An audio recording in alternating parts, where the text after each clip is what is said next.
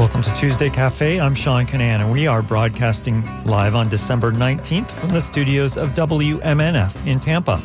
This hour, we're going to look at education issues in Florida. We will hear from the superintendents of schools in Pasco, Pinellas, and Hillsborough counties about a wide range of issues, ranging from cell phones in class to private school vouchers and new education laws that are coming out of Tallahassee.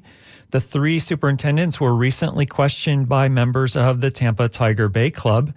And we'll hear first from them introducing themselves. So here now are Kevin Hendrick from Pinellas County and Kurt Browning from Pasco. And first, we'll hear Van Ayers, who is from Hillsborough County. He began with a joke about banning cell phones in schools. Has their cell phone put away? We got Kurt next to me with his cell phone policy. So, Kurt, if you can make sure everyone... I try to take a jab right away. I know. That's how it's going to be. Put your phones away. Go ahead and use your time. Van Ayers, I am permanent now superintendent, Hillsborough County Public Schools, lifelong. Thank you very much. Thank you. It has been... Quite simply for me, Hillsborough is my home. Born and raised in Tampa, graduate of Jefferson High School, started at Mort Elementary, and back when I was in school, 6th grade center, Lockhart, Oak Grove, Ben Hill, and then a graduate of Jefferson High School. Then spent my career after that as a teacher at Blake High School, teacher, assistant principal at Jefferson High School. The coolest thing ever to go back to my alma mater to serve as principal, the impact it had on our kids. I learned so much in that principalship that I take in my very lessons today as superintendent, all I learned during that principalship. So after the principal of Jefferson was appointed the deputy superintendent under Jeff Akins, and in that role for 5 years, we did some incredible work, learned so much from the leaders that I've had to work under, learned so much from Jeff during that 5 year time. And after that, served as chief's officer under Mr. Davis. So 8 years of experience, 27 years as an educator specifically in Hillsborough County. Hillsborough County is my home, and I could not be more proud and privileged to be the superintendent of Hillsborough County Public Schools. Thank you. Well, good afternoon. I am Kurt Browning. I'm the superintendent of schools in Pasco County. Born and raised in Dade City. Went to school in Hillsborough County almost through the 8th grade. Was out in Springhead Elementary, Marshall and Tomlin. It was the first integrated class into Marshall. That's how long ago it was. Then I moved back to Dade City, graduated Pasco High School, went on to Pasco Hernando State, community college then. Went on to USF twice to get my bachelor's, go Bulls. Got my master's in 94, and my mom, who just passed away in September, in 96, she was a Pasco High graduate. My wife is, my two boys are. I am, and we are vested in this school system. I became superintendent in 2012. We are the largest district in the country with an elected superintendent. And I like being elected. I don't like the election campaigns, but I like being elected. Quite honestly, in due deference to my colleagues, I don't have to worry about getting fired on any given Tuesday. Thus, I've been here for almost 12 years.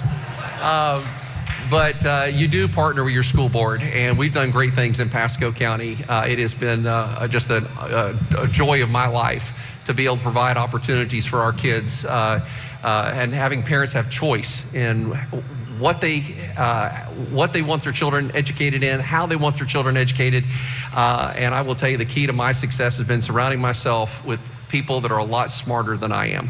And we have been able to really do great things in Pasco. I'm looking forward to today, my first Tiger Bay experience, so looking forward to it. Good afternoon. I'm Kevin Hendrick, the superintendent at Pinellas County Schools. I want to thank our board chair, Laura Hine, for being here with me today. As was mentioned, I've been superintendent for a year and a half in Pinellas County. I replaced Dr. Michael Grego, who was our superintendent for over a decade. Prior to being superintendent, was the chief of academics for the school district for 5 years. Before that, a high school principal for 9 years at Northeast High School in St. Petersburg. And before that, an assistant principal and a teacher in high schools. I also grew up in the community where I serve. I went to Largo High School and have lived in Pinellas County for almost 40 years. Like Kurt, USF graduate, two-time, as well as a graduate of the University of North Carolina Chapel Hill. In terms of Pinellas County Schools, one of the things that's really different from my two colleagues next to me is that we are a shrinking district. Unlike Hillsborough and Pasco, which are growing in population, the school age population in Pinellas is shrinking, not because they're going to private schools or charters or other places. In fact, our charter population has stayed pretty much the same for over a decade. It's that fewer people are having children. 20 years ago, there were 10,000 babies born in Pinellas County a year. This year, there were about 7,500. And so we graduated 7,600 students last year, and we took in just a little bit over 6,000 kindergartners this year. So when you play that out over 12, 13 years in school, that's quite a change. Definitely proud of the work we've been able to accomplish in Pinellas County. When you talk about your career trajectory, I would suggest not being the chief academic officer in the time of a pandemic. That is not necessarily something that was a lot of fun, but we're proud of the work that we did in keeping our students engaged during that particular time. This is not my first Tiger Bay Club experience. We have the one in St. Petersburg, and I've had the pleasure of being there. So look forward to the questions today, and thank you all for being here on this last Friday of school for us. And so we'll be back at it. Thank you. Thank you all for that. And first, I'm going to go. Doris told me that she has been thinking about this for months, so I'm going to let her start. Okay, thank you. I'm Doris Weatherford, and my question is, have you studied how much it costs to determine whether or not a child is worthy of a free lunch compared to just giving them that free lunch? It's got to be a lot of paperwork in determining who's eligible. Actually, it's not a lot of paperwork.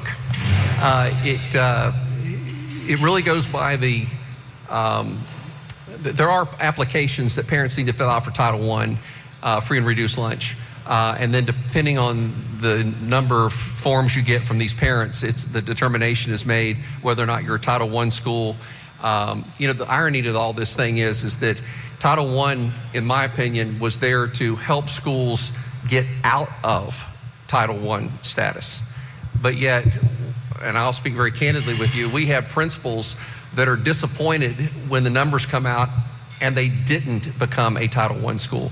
Because when you become a Title I school, there is a great deal of money that comes with that from the federal government. Actually Pasco's qualified under a provision through the Florida or the United States Department of Agriculture, where all of our kids, regardless of income, get the free lunch and the free breakfast. Very similar in Pinellas, very similar situation. It's not a lot of paperwork. It is, in fact, a community-wide effort, and I think 95% of our schools get free lunch and breakfast. In our school district, we have over 250 schools. Of those, about 150 are Title I, and we are a CEP school district. So if you are a student in a school that is labeled CEP, you will get free breakfast and lunch, regardless if you're in that school, regardless of your own individual status. Well, those are three local superintendents of schools. They were speaking recently at Tampa Tiger Bay Club. Those were Van Ayers from Hillsborough, and before that, Kevin Hendrick from Pinellas and Kurt Browning from Pasco County. This is Tuesday Cafe. I'm Sean Canaan, and we are broadcasting from the studios of WMNF in Tampa. If you're listening live on December 19th, then you can give us a call if you have any thoughts about this. The number to call in is 813-239-9663. You can also email dj@wmnf.org. Or if you'd like to text us about what you think about what you're hearing, the text number is area code 813-433-0885. Well, let's get back and hear some more of these superintendents. The next question was about the use of mobile phones in schools. This question goes to all of you, and thank you for being here. Lynn Gray, school board member. Cell phones are literally... they're crippling our students socially, emotionally, academically, and importantly, safety-wise. And Kurt, I just think what you did was very, very necessary. So my question really is for you: why did you do it? And for Van and Kevin, why haven't you suggested or promoted this cell phone? We already have principals that have initiated this themselves? Thank you. My kids would call me old-fashioned. But being a superintendent in a district, you know, we spend a great deal of money trying to get our kids supported in order to make great grades, do well in the state assessments, so we can get out of this state oversight status. We have 12 schools in Pasco that are in the state status. Why do I say that? Because I think there's a direct link between this and what goes on in a classroom and how engaged a student is in a classroom. There were three things I looked at. First thing was school safety. We've got kids doing stupid things by posting stupid things out to social media during school hours that will literally shut down a school and stop instruction. Secondly, this is no newsflash, the mental health piece. Kids are so addicted, and I use the term addicted, and so are adults, by the way, so are adults, but we're talking about kids today. They are so addicted to these things that their mental well-being is tagged to these things, and TikTok and whatever other platforms they're using. I really am concerned about our female students. I mean, they hear this stuff from their friends who are hateful on these social media platforms about you're fat, you're ugly, nobody likes you, and they keep hearing that all the time.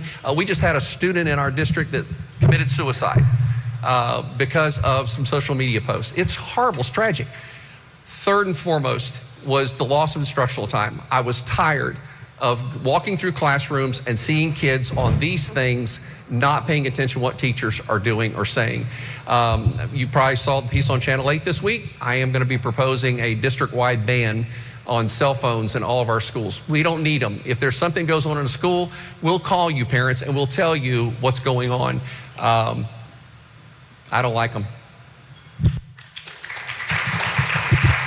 And I'll add to that. So yesterday, we got our Great American Teach-In. I spoke at Tampa Heights Elementary. I spoke to 66 of our fifth graders, and I did a little cell phone activity with them. Basically, I wanted them to help me. If we were to develop a policy or procedure behind cell phones, what would that be? My first question to them was, how many of you, these are fifth graders now, how many of you have a cell phone you brought with you to school today? I was expecting maybe 20%. Every one of them raised their hand. Everyone. Fifth graders had a cell phone that was with them and they carried in their backpack. So we had some discussion yesterday. I do believe that in our elementaries, we do a very good job of our elementary students that they put them in their backpack and they turn them off and they keep them off during their entire school day. Our issue becomes in our middle and secondary where it's hard to control it. So, you know, I look forward, I got four of my board members here today. We'll be discussing some of that in the future of some policy or procedures behind that. My personal opinion, I don't believe in elementary, it's an issue for us right now as our elementary schools follow the procedure that our schools put in place. But in middle and second in our high schools, it's a problem. It's a problem because of social media and what get posted out there. A lot of times we get things that are posted out there.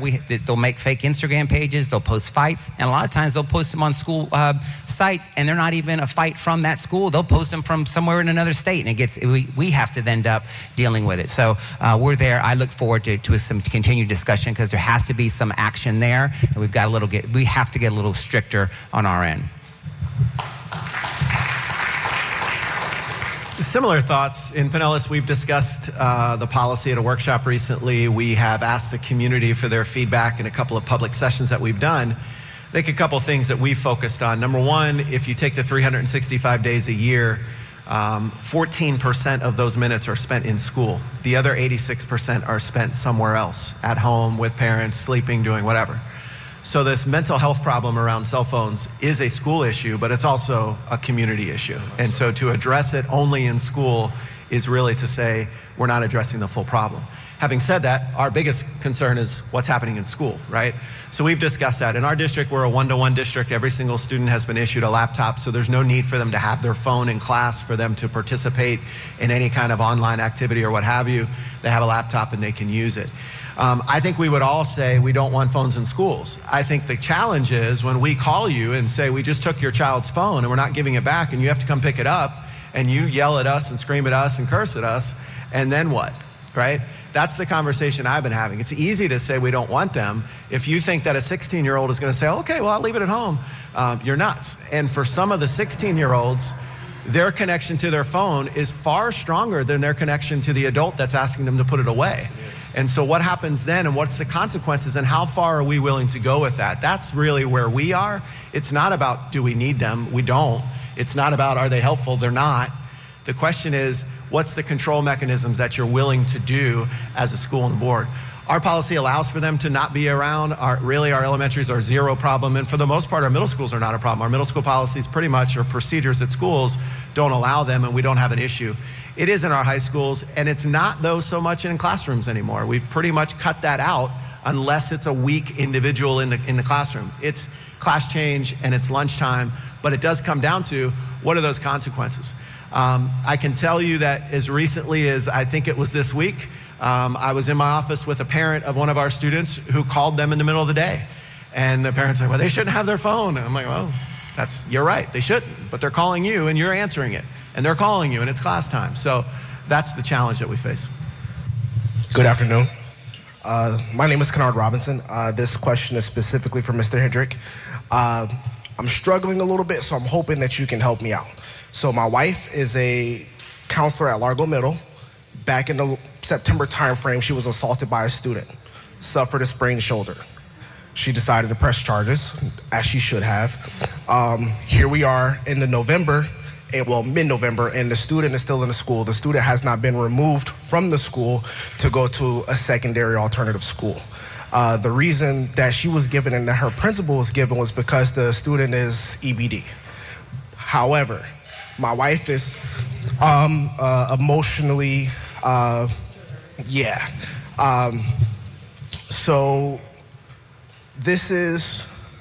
my wife is the fourth or fifth female faculty member that this student has assaulted in his time at Largo Middle.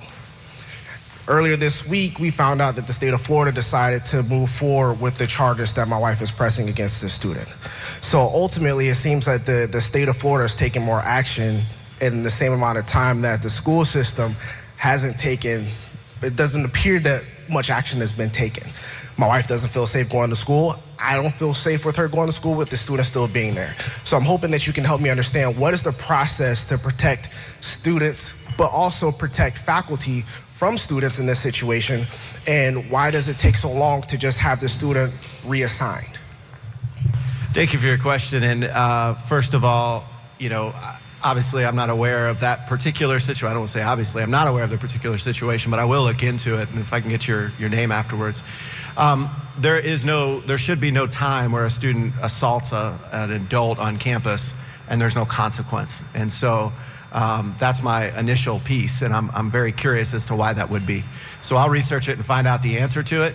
Having said that, it really, that label of disability or what have you doesn't give you right to do that to anyone. It shouldn't be a student or an adult. So I'll research, find out. I'm not sure the answer to that, but my initial thought is something's not right, and we'll see what it is.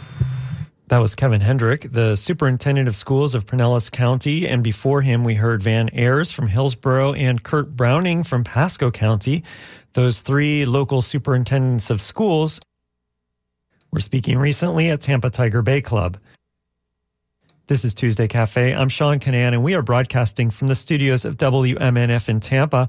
We'll continue to hear from these superintendents. The next two questions are about education laws that are coming out of Tallahassee, and about removing books from schools. So if you have thoughts on any of these topics and you're listening live on December 19th, you can give us a call and tell us what you think. The number is 813-239-9663. You can also email dj@wmnf.org or text 813-433-0885. So we're going to hear the three responses from the superintendents about education laws coming out of Tallahassee and about removing books from schools. The first response here will be from Kevin Hendrick from Pinellas. Cindy Wilson. Tallahassee has passed a lot of laws about education the last couple of years. How do you, the three of you have thousands of students in your care, how do you balance that with the needs, the very real needs of every student? Different ethnicity, different religion, different gender identity. How do you balance that without, getting in trouble? I don't mind taking that first. First of all, you have to separate the law from the culture war part of it. And we've seen so many times that sometimes what is in the law is not what is being talked about in terms of implementation. I saw something as recent as this week around that. So you have to separate what is fact from what is the political talking points of that. And then you just simply have to, at the easiest level, not let it impact classrooms, right? If you're talking about the political part of book bans, I sat with one of our principals this morning, an elementary principal, and we both agreed that it has had absolutely no impact on her school. She doesn't allow it to. There's been no challenges. There's no books in her classrooms and in her whole school. So in her case, she doesn't make it an issue with her faculty, and it doesn't become that noise. Now, it's noise for myself and our board and others, but you have to try to keep those things away from classrooms. When you talk about protecting all students, that's something we've discussed a lot. It's been a topic at our board meetings. We have an inclusive schools guide that works to protect all students in our district. We do trainings on that. And again, you have to separate what is actually in the law from what is actually practiced. So we've had those, some of these things like single-use restrooms and things like that in place for a long, long time in our school district. And that's not new news just because someone put it in the law. So that's how we've tried to deal with it is make changes to policy that are required by law, but then try to limit the impacts on classrooms so our teachers can just teach. I just piggyback on that to say, in the end, I've always made decisions, my board has as well. We make student-centered decisions and make decisions what's best for all students. And remembering that. So we deal with what comes down from Tallahassee, but in the end, in this district, we're gonna do what's best for all kids, all the time.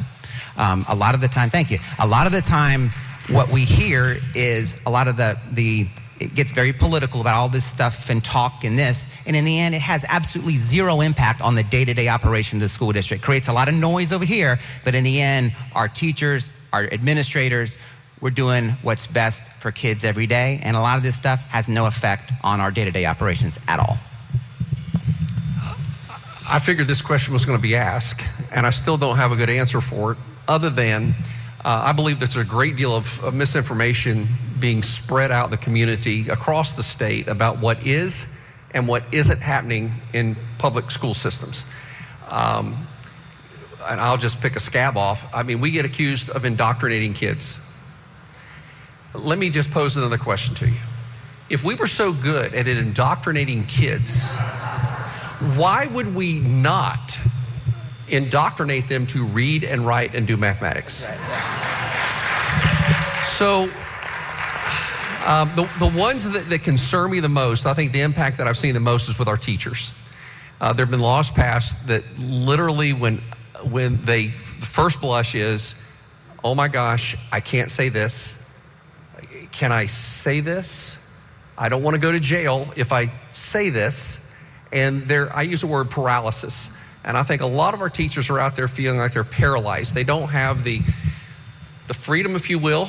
Now, I've always told my teachers, you stay with district-approved curriculum. You will stay with district-approved resources. You stay with the state benchmarks, and you will be golden.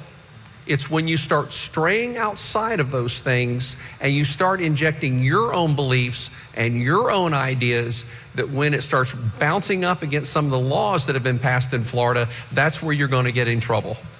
And I have stressed to my teachers over and over and over again, stay within the standards, stay within the curriculum, stay within the resources, and we'll support you. It is a very tenuous time for public K-12 today. In my opinion, it is. We don't play by the same rules as charter schools. I support charters. I think charters are a great choice for families that want that for their children. But it is a very tenuous time for public K-12.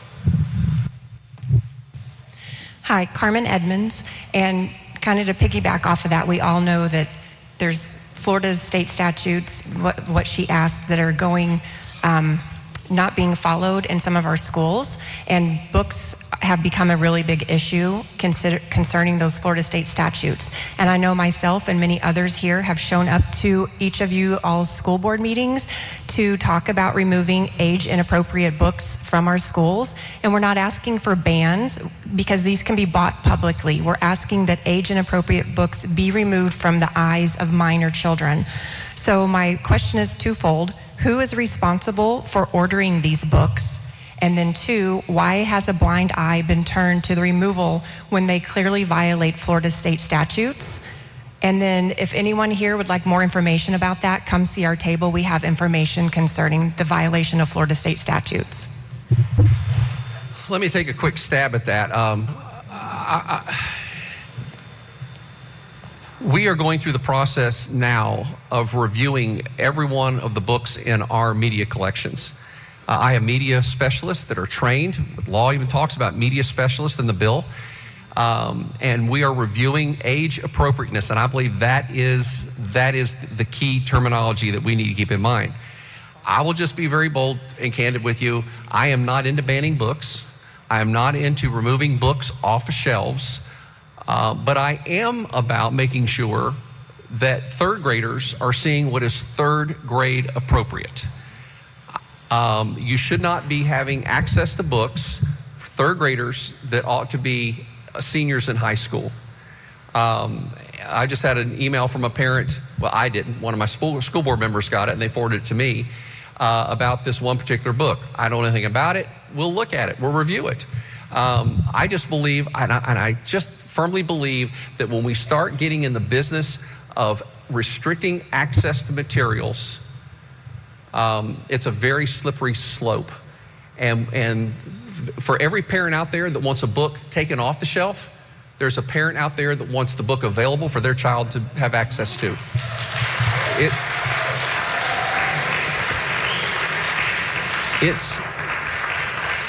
It really puts school districts, and again, I think the whole book thing has been blown out of proportion. Do we have books in our collections that are probably in the wrong place, age appropriateness? Yes, we do. But when we find it, we fix it. We are not indoctrinating children. We are not trying to sway kids one way or the other for their gender identity. We're just not doing that. My gosh, we don't even have time to teach them to read, write, and do arithmetic. But those are the types of issues, though, that pull us away from the work. And that is to make sure that each one of the students that we serve get that world-class education that we talk about a lot in Pasco, and that they are full option grads when they graduate after 13 years of school.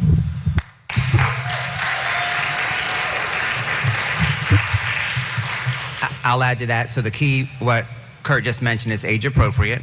We have a process. I'll speak to Hillsborough County. We have a process for books and books to be removed from our media center. So to answer the question specifically, who orders the books, that is through our media specialists. So some of the law changes is we have now, our media specialist responsibility has tripled over the last year. Now every single classroom library, I want everyone here to understand, we have a whole new software program that we had to order called Beanstack, and that software, it basically does the following. Every classroom library, so every kindergarten through fifth grade teacher that has a library in their classroom, that has to be inventoried through the media specialist. And the media specialist goes through and checks every single book for age appropriateness. And the media specialist then approves or takes books out. Part of our natural process, what we go through in Hillsborough County, we have a natural weeding process where the media specialist, in their determination, if there is a book that they do not feel, let's say they get questioned on it and they look at it and they maybe didn't even realize that book was in their inventory, they can weed that book, take it out of circulation. We have in Hillsborough County this school year, we've had books challenged. We've had three books challenged. But we also have a weeding process that occurs naturally throughout the school year, and that occurs with our media specialists. Yeah, similar thoughts to both Kurt and Van. The one thing I would add in Pinellas is we put in a step to give parents the choice of control over their library media materials. And we have about 87,000 K-12 students. About 50,000 of those parents filled out the form. And of those 50,000, there were about 200 who said, please contact me. I want to have some sort of control over the books. The other 49,800 said, we trust the work that you're doing in your schools. The other thing I would say is that, just like Kurt said and Van said, there have been some books that are just not appropriate for the K-12 system, and that they've gotten into our schools. And to your point, we have removed those. And some of those have been done through challenges. Some of those have been done through our library media specialist, who, by the way, are the ones that the law allows to do that. Not me, not Kurt, not members of the audience, but the media specialist. So it is happening, and I would agree with Kurt. We're not in the business of taking them out. You know, we're in the business of giving parents the opportunity to choose what they want, and you know, the great majority of parents in our district have said, we're comfortable with the selections you've made. Well, that was Kevin Hendrick, the superintendent of schools from Pinellas County, and before him, we heard Van Ayers from Hillsborough and Kurt Browning from Pasco. These three local superintendents of schools were speaking recently at Tampa Tiger Bay Club. This is Tuesday Cafe. I'm Sean Canaan, and we're broadcasting from the studios of WMNF in Tampa live on December 19th. I'm going to read a couple of emails that have come in over the last few minutes, and they were these two were about one of those questions. First of all, Bubba writes, that book Nazi lady represents all that's wrong in Trump world. I like Browning's response to her. That's Superintendent Kurt Browning of Pasco County. That's what Bubba says. And then someone else writes in about Moms for Liberty as well. They use a kind of a slur referring to the sex scandal that happened with one of the co-founders of Moms for Liberty in Sarasota County. And they were asking whether they were part of the discussion. They apparently, it sounds like it was a Moms for Liberty member who was asking that last question there. They weren't part of the discussion other than being able to ask questions. Everyone was, all the members of Tampa Tiger Bay Club. These three superintendents of schools were the people who are answering, and that you've been hearing throughout this program and will continue to hear. So if you'd like to send us an email, dj@wmnf.org, you can text 813-433-0885, or if you'd like to make a phone call and tell us what's on your mind and what you think about this conversation so far, give us a call at 813-239-9663. The next two questions coming up are about relationships and about using tax money to pay for private school vouchers. The first response we're going to hear will be from Kevin Hendrick of Pinellas County. I'm Melissa Erickson. I think a lot of the subjects that you've talked about today touch on something that we haven't talked about, which is relationships. I think that, you know, Superintendent Browning, you talk about the standards. There aren't relationships in standards, but we know that relationships are key to learning. So relationships between students and teachers, relationships between teachers and administration and leaders, relationships between home and school. And when a lot of these policies are put in place, we jump over the relationship to the policy, and we stop giving the power to that personal connection. So it's not a conversation. People don't have a conversation with a teacher or a media specialist before they say to ban books. Educators are super afraid to have conversations that build relationships with kids because they're afraid of having that. And kids are desperate for relationships, desperate for relationships. That's what they tell us since COVID. I think even the cell phone policy that you've talked about has to do with relationships, has to do with the relationships. What role does relationships play, and how do you see the change over the last few years because of the political climate and COVID impacting relationships? Relationships is one of our 6 core values, and it's something we emphasize as a district, but specifically, Melissa, since COVID, I've emphasized a lot about the student experience. What is the experience that we want our children to have in our schools, and what would make them come to school? During COVID, we got pretty good at delivering content digitally, and certainly now you can learn just about anything you want through a computer. But if all we're going to do is put them in front of a computer, or old school, put them in front of a book to read, why do I need to come to school? I can do that at home. So what are those relationships in classrooms that are fostered between students and adults, or students and students, that cause me to want to come to school? What is the pedagogy that's happening that forces me to be collaborative, that's project-based, that's competition? So we've really pushed academic competitions, literacy challenges. We've done a lot with field trips. We've used a lot of our ESSER and art money to push students out into the community to see things that maybe they didn't get to see, but mostly it's because we want their experience in school to be a positive one that isn't built behind all I need to do is just look at the computer screen. So I'd say in Pinellas County, and while I don't disagree with your sentiments, Melissa, it's been such a huge focus of the last 2 years. I don't think our teachers are afraid to build relationships with students, and certainly they know the expectation from our board and from me is we want that experience to be one that they're constantly communicating, constantly having a reason to come to school. Otherwise, they won't. If I can just come once a week and hand in my work and take the test and come back next week, why do I need school? So we have to foster those relationships in order for them to be successful. And thank you for that question, Melissa, around relationships, because in the end, I don't care if you're 50 years old or 10 years old, you as an individual need to feel that somebody cares for you and got your back, right? So all of our educators in Hillsborough County, it comes down to how I treat my students in my class, treat them like if they're my own. We've heard that, but when we act that way, then you build those relationships, whether an adult, a child, they'll do their very, very best for you. So really, it's about these relationships we talk about. It's about doing your very, very best to make sure those relationships are built one interaction at a time. So thank you. Obviously, I think it's apparent when you come to Pasco schools that relationships are important. I think COVID took a horrible toll on relationships. I also believe that some of the legislation that has been passed by our state legislature has taken a horrible toll on relationships. There are students out there that will not, under any circumstance, share information with their parents. They will not do it. And that, again, now puts a teacher or a trusted adult at a school in a real sticky place. Because they now are questioning, can I talk to the student about that? Can I not? There's a lot of debate, and I think there probably maybe some variances even between districts about how we interpret that.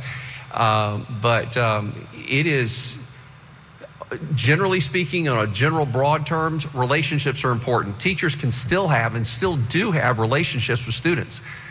They need to have those healthy relationships so that they are engaged in their in the learning in that classroom. The relationships are there. I don't want anybody to think that we don't foster relationships in our schools.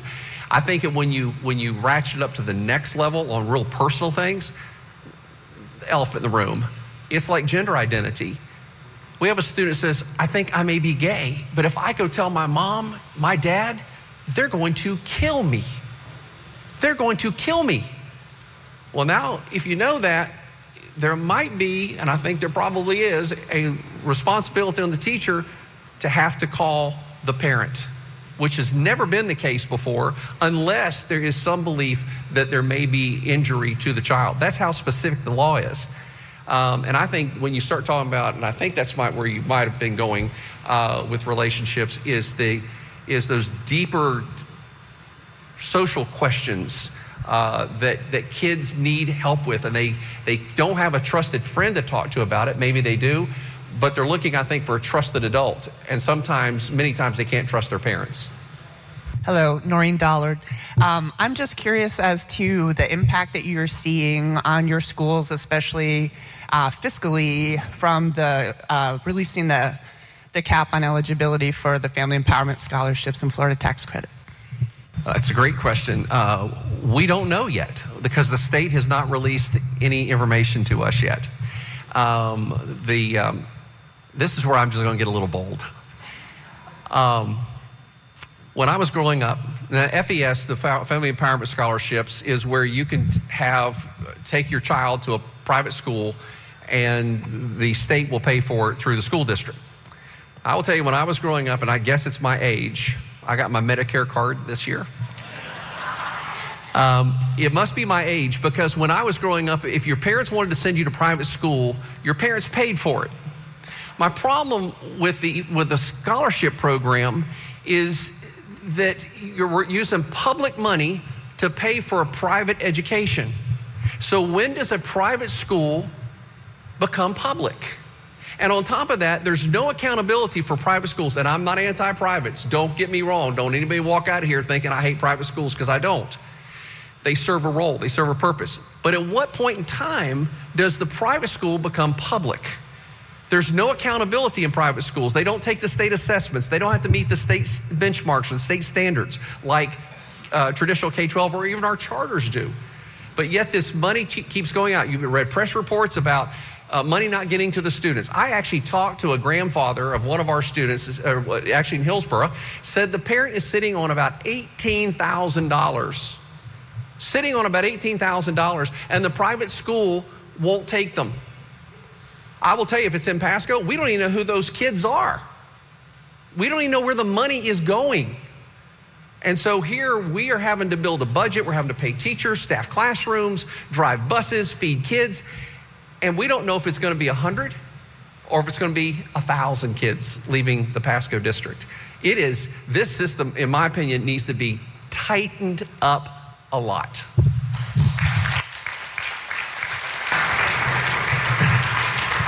Like Kurt, the reporting back to districts has not quite happened yet, so you just rely on your own projections and figures. We haven't seen a huge impact that we've seen students who are already in private schools access those. Two things I would ask you to pay attention to. One, the deregulation efforts that are happening right now in Tallahassee. We support those. I was in Tallahassee on Wednesday and testified with the Senate around those. I think those are a step in the right direction. And then secondly, you think about the millions and millions of dollars that are going in these FES scholarships. We would all support further investment in education. But I would suggest that that should be an early learning. If you really want to solve the world of public education, you could have free all-day pre-K for 3s and 4-year-olds or 2s and 3s and 4-year-olds, and think about the impact on the state that would have versus giving away 13 years worth of dollars. You could do it in 2 or 3 years and change the lives of everybody and the health of this state for a long, long time. Thank you, Kevin. So I would say, I'm going to go to early learning a second, but just start with private schools. You know, this district, myself, we're competitors. And in our high schools, I'll put my high schools against any private school anywhere. 28 of our high schools, thank you. I'll put any of our high schools up against any private school anywhere. 28 of our high schools, they all are Cambridge certified. You can earn ACE diplomas. We have 4 IB certified high schools. We have collegiate academies. We have remarkable high schools in this school district. And yeah, is it fair? No. But from where I sit, we're just going to be better at our game and keep those dollars here and beat them. I mean, that's where I'm at. If they want to take the money, but to get to early learning, right? To get to early learning and those dollars. Right now, our big push in Hillsborough County is around early learning. So right now, we just had some of our PM1 data just to kind of put the sense of urgency around early learning. Right now in Hillsborough County, less than half of our kindergartners, guys, are ready for kindergarten. Less than half, 49%. Last year's number for third grade proficiency, 46% of our students in third grade were proficient last year. We just had our PM1 data that's for our FAST assessment, kind of our progress monitoring, and it basically tests end of year where we're at. So right now for third graders, basically how many of our third graders right now are on grade, not shouldn't say on grade level, but already proficient by end of year, we're at 24% right now. That number will increase over the year because that tests end of year, right? But we have to invest in that early learning component. Here's why, and I best explain it this way. Those first few years from pre-K all the way up to third grade, that is where students are learning how to read up to third grade. Once you get to third grade, it flips and you read to learn. If we can solve it in the beginning and where kids are learning to read and we get them proficient in reading at third grade, we did a study back in 2016 for proficient third graders. If you were proficient, meaning level 3 in third grade, 98% graduation rate with those students in that cohort. We've got to invest in early learning, getting proficiency ready at third grade, have students learning to read. And we're moving in Hillsborough County around science-based reading, phonics approach, getting back to some basics to improve that third grade proficiency. We've got to move that needle. We've got to be upwards of 70, 80, 100%. Well, that's Van Ayers, the superintendent of schools in Hillsborough County. And we also heard from the other 2 local superintendents of schools, Kevin Hendrick from Pinellas and Kurt Browning from Pasco. They were speaking recently at a Tampa Tiger Bay Club.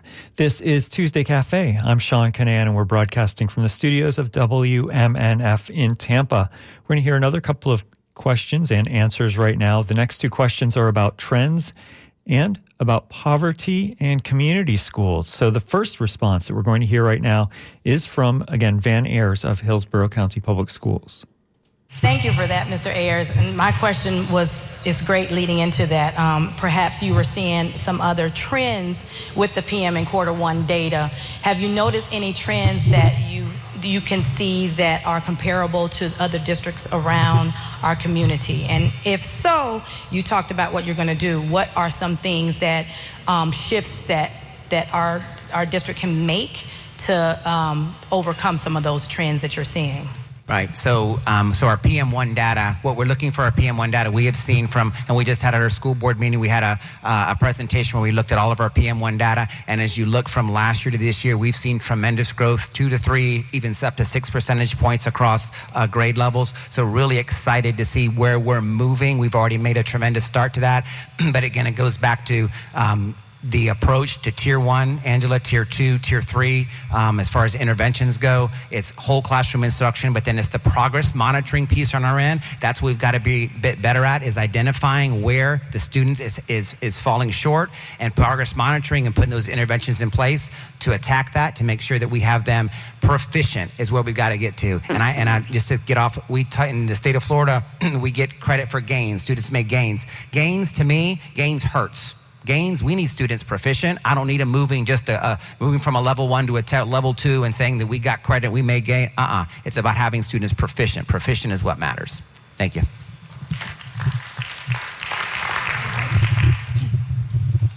My name is Barb Tepke. I'm a retired educator. I've heard that many parents and children in Tampa live in poverty or pretty close to it. I've also heard about community schools that help with those students and families. How many are there in your district? Please describe what they are or their value to the community, and will there be more in the future? Question. We have 2 community schools in Pasco right now. We started one at Gulfside Elementary, which is down in the Holiday area. It's a community school, just doesn't serve the kids of the school, but the community of that school. So moms and dads can come in there. We have it set up so you can get medical care. You can get dental care. You can get mental health counseling. You can pick up food. What else can you do? You can get a clothes out of the clothes pantry. We just opened a brand new, literally cut the ribbon on it about 3 weeks ago at Hudson High School. We built a brand new health community resource center. Same thing, being managed by Premier Community Health, which is a federally qualified health provider. And we put these 2 schools in areas that are in most need. We would like to have more. They're not cheap, but we would like to do more of those, because I believe you've got to meet the basic needs of families before you can start talking about getting them to read and write. You really have to. You really have to. In Pinellas, we have one official at Campbell Park, our resource center there, which actually serves several elementary schools and middle schools, same type of thing. Tax prep for families, food, after-school tutoring as well, wraparound services. But we have components of those community schools at many of our schools. So food pantries are at about 70 of our schools. The wraparound services are at nearly all of our elementary and middle schools. Healthcare referrals and things like that happen at a lot of our schools. So it's the community school model is expensive. We are actually trying to look at a second one right now. But the components of that can be replicated with a lot of different partners, and that's how we've tried to meet those needs.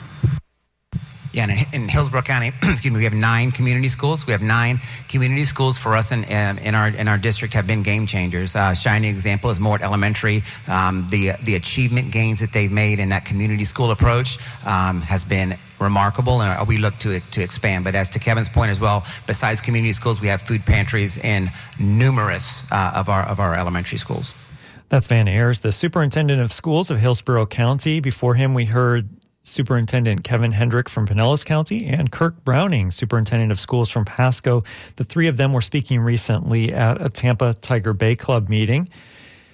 This is Tuesday Cafe. I'm Sean Canaan, and we're broadcasting from the studios of WMNF in Tampa. The three of the superintendents have one final question they were asked.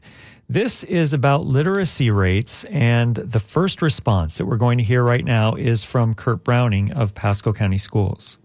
My name's Damaris Allen. I have one simple question for you. We always talk about challenges. What is one solution to a problem you face in your district that we all as a community could rally behind and help you help our kids? That's a good question. Very nice. Behaviors. Since COVID, we've fallen off a cliff. Kids do not know how to behave. Not all kids. But we've seen, and I would think my colleagues would agree, we have seen an increased number of kids that do not know how to behave in a public setting. And guess which age band it is? It's kindergartners, first graders.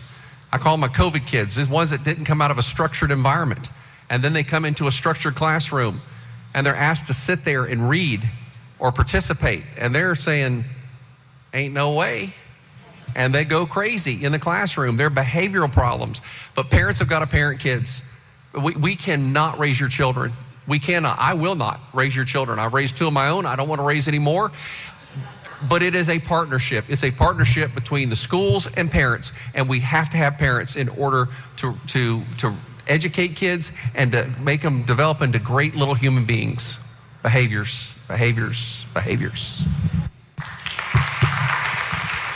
And Damaris, I would just piggyback on that is our teachers can't teach them if they're not there, right? So at least twofold. It's around attendance, and then to Kurt's point around discipline, we have to have students. They cannot miss instructional time. Every minute that they miss, impacts the teacher's ability to make our students move to that next level. So it's really around discipline, attendance, and really in the community, realizing the importance. And back to COVID, it got to where it was okay to miss school. It was okay if you didn't go to school. And our attendance numbers have gone in the tank, and that's something we're really looking to improve upon because our teachers can't do their job if our students aren't sitting in that seat. I would say one solution is to help the schools around early literacy. It's been a huge priority in Pinellas County. So number one, as much as you can, use your voice to encourage students to go to VPK. The results for students who complete VPK for kindergarten readiness and then get to third grade is remarkably higher than those who do not. So that would be one. Number two, we used a program during the pandemic from some of those relief funds that utilized volunteers that we paid, so they were paid $20 an hour to go in and read to kindergarten and first grade students. We trained them on an evidence-based reading program. You didn't need a degree or anything like that, but just that extra person reading to a kindergarten and first grader, and you talk about learning to read, makes a huge difference. So our board has invested in carrying that forward even after the pandemic funds have run out because of how important that is. So get students involved in those early VPK programs, whatever influence you have around that, and then how can you support kindergarten and first grade being an extra person who reads? You would be amazed at the results that pays off for students' literacy rates. Well, that was Kevin Hendrick, Pinellas County Superintendent of Schools. We also heard from Kurt Browning from Pasco County and Van Ayers from Hillsborough County. This is Tuesday Cafe. I'm Sean Canaan, and those were the three local superintendents of schools speaking recently at Tampa Tiger Bay Club. I want to get in a couple of emailed comments that came in during the show before we wrap up. David writes, thank you so much for airing this today. I agree with Kurt Browning, and he has the right idea on mobile phones. My 18-year-old daughter is addicted to her phone, and it has affected her academically. I think she'd be a shoo-in for the University of Florida admissions, but I'm not so sure now with her current grades and test scores. I know that her screen time affects her academic performance. I'm disappointed that we as a society have allowed this disturbing technology experiment to mess up our children's mental health. Also, I'm tired of these book bans. Moms for Liberty should change their name to Moms for Hypocrisy, hoping that this org dies soon because of the lack of funding and attention, says David. And also we have another email that says, in terms of the discussion of relations between teachers and students, I feel that only one superintendent answered the question somewhat honestly. The superintendent from Pasco said that teachers are put in a very sticky situation due to new laws. This is true both in terms of times when a student feels the need to confide in a teacher and also when the teacher is having an academic conversation with the students. And that's from Christina. She goes on, but we need to wrap up now. I want to thank our phone screener, John Dunn. You've been listening to Tuesday Cafe. During this time slot tomorrow, Shelly Reback will host Midpoint. Coming up next is Wavemakers with Janet and Tom Scherberger. Their Wavemaker today is journalist Tim Burke. He'll be talking about the FBI and freedom of the press. This has been Tuesday Cafe, coming to you live on December 19th, 2023, from the studios of WMNF Tampa, St. Petersburg, Sarasota, Lakeland, Newport, Richey, Bradenton, and beyond. Thanks so much for supporting WMNF.org and for listening to us on 88.5 FM. Stay tuned for Wavemakers after NPR.